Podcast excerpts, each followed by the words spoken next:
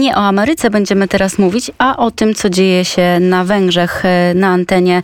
Moim gościem jest już pan Gaspar Kerestes, ekspert Instytutu Współpracy Polsko-Węgierskiej. Dzień dobry. Dzień dobry, witam serdecznie.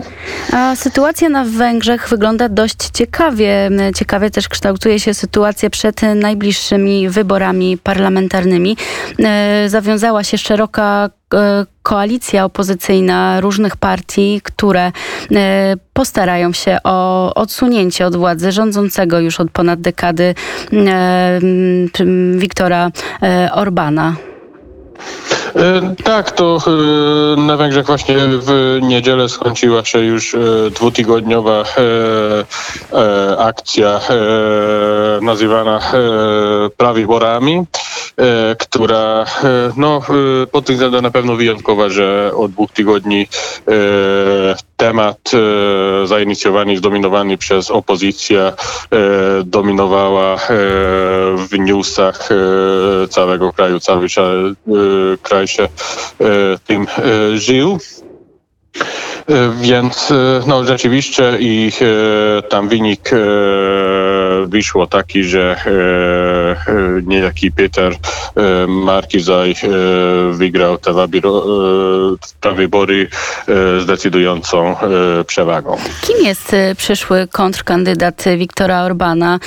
Sam o sobie mówi, że jest zawiedzionym polityką rządu, wcześniejszym wyborcą partii Fidesz. Tak, y, on jest y, z wykształcenia jest fizykiem, y, ale chyba jako fizyk nigdy nie pracował. Obecnie jest burmistrzem małego miasta obok Segedu, który się nazywa Chłodne Hej. Zasłynął z tego właśnie, że wygrał tą pozycję kilka lat temu jako pierwszy w wyniku sojuszu prawie wszystkich partii i ugrupowań e, opozycyjnych i od tego czasu e, jest e, dalej bezpartyjny kieruje z takim ruchem obywatelskim i od tego czasu on przygotuje się do, do większej roli politycznej. To prawda chyba miesiąc czy kilka tygodni temu nikt z analityków nie wskazał go na, na zwycięzcę. Czyli to niespodzianka w pewnym sensie dla e, węgierskiej sceny politycznej. Mówi pan, że jest to człowiek, e, bez, który nie jest związany e, bezpośrednio z żadną partią, ale jakie są jego poglądy, przekonania? To jest konserwatysta? No, on, on twierdzi, że y, jest konserwatywna, y, jest y, chrześcijaninem, ojcem siedmioro, siedmiorga dzieci, i, ale chce, jeśli oczywiście wygra wybory, chce prowadzić, nie chce prowadzić konserwatywną politykę, więc nawet nic innego nie może powiedzieć, bo, bo wygrał na czele bardzo różnicowego e, obozu e, opozycyjnego, gdzie mieszczą się i siły e, lewicowe, i zielone, i socjalistyczne, i konserwatywne, i przeróżne, więc człowiek o poglądach konserwatywnych, ale z programem bardziej szerokim. On myślę, że to dlaczego wygrał, to, to, to pewnie dlatego, bo, bo on e, dość e, głośno e, promuje się jako człowiek antyestablishmentowy, czyli nie, taki, który nie, zale, nie należy i ani do obozu rządzącego, ani do opozycyjnego, tylko stoi jakoś powyżej czy obok tych klasycznych podziałów politycznych. Ten blok opozycyjny faktycznie jest wyjątkowo szeroki, mieszczą się w nim różne partie zawiązane w grudniu ubiegłego roku. Sześć węgierskich partii e, wchodzi w skład e, tej koalicji. Mm, e, to jest chyba bez precedensów w węgierskiej historii polityki dotychczas.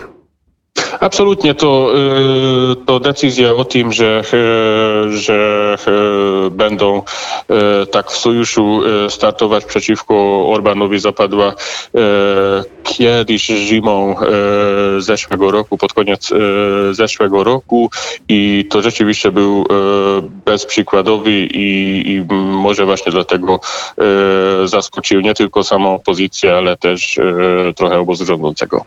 Jakie są w tej chwili nastroje w węgierskim społeczeństwie, nastroje e, polityczne przed tymi wyborami, też te towarzyszące prawyborom? No można powiedzieć, że, y, że opozycja, y, czyli obóz opozycyjny, to jest y, zresztą bardzo ciekawe, że więcej marki zajma więcej wyborców niż, niż ten obóz klasyczny polityczny, czyli chodzi o to, że nie tylko członkowie i aktywiści opozycyjnych partii zgłosowało na, na marki Zaja, ale też tacy, którzy mniej zajmują się polityką i też pojawiło się wokół niego e, dużo młodych. E, czyli po stronie anty-orbanowskiej wiadomo jest teraz wielka radość i, i euforia. Natomiast sondaże nie, też nie wykazują e, duży spadek e, partii rządzącej. Więc e, na pewno e, walka będzie w przyszłą wiosną e, dość e, zacięta. Zacięta walka. W tej chwili partia, blok opozycyjny i Fidesz idą łeb w łeb niemalże. E, dokładnie to, to, to, w tej chwili jest jakoś tak. Ostatnie e, sondaże, które czytałem, e, to wyglądali tak, że e, Fidesz ma, miał jakieś 44-43% poparcia, a e, Zjednoczony Obóz Opozycyjny 46%. Jakie są główne zarzuty wykonstruowane przez opozycję wobec partii i wobec samego Wiktora Orbana obecnie? No, e, przede wszystkim to e, zarzucają mu e, zapędy autokratyczne, dużo mówią o korupcji i o tym, że znowu oni myślą, że to, to nie będzie tylko zmiana partii rządzącej, tylko zmiana całego systemu.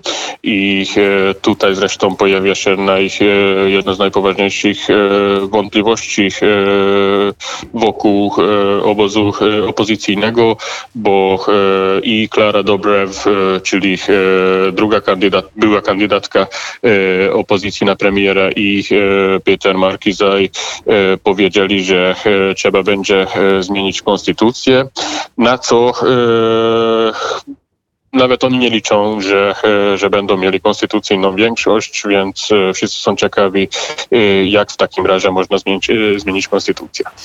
Chciałam jeszcze zapytać, ponieważ dzisiaj premier Boris Johnson zapowiedział, że na początku roku chciałby spotkać się z przywódcami państw Grupy Wyszehradzkiej. To jest jakiś zwrot po-brexitowy w kierunku właśnie tej siły, jaką jest grupa? E, być może jest e, w tym e, jest duże prawdopodobieństwo. Zresztą tak jak w polskiej polityce, też węgierskiej polityce pojawiło się pojęcie Kuxitu, tak samo jak, jak tutaj nad Wisłą Polexit i tak samo jak w Polsce oczywiście siły rządzące też ostro e, i wyraźnie e, zadeklarowali, że, e, że nie chcą wyjść. Mimo tego to, to, to stał się jednym z haseł kampanii politycznej. Bardzo dziękuję za ten komentarz. Moim gościem był pan Gaspar Keresztes z Instytutu Współpracy Polsko-Węgierskiej. Bardzo dziękuję. Dziękuję bardzo. Dziękuję.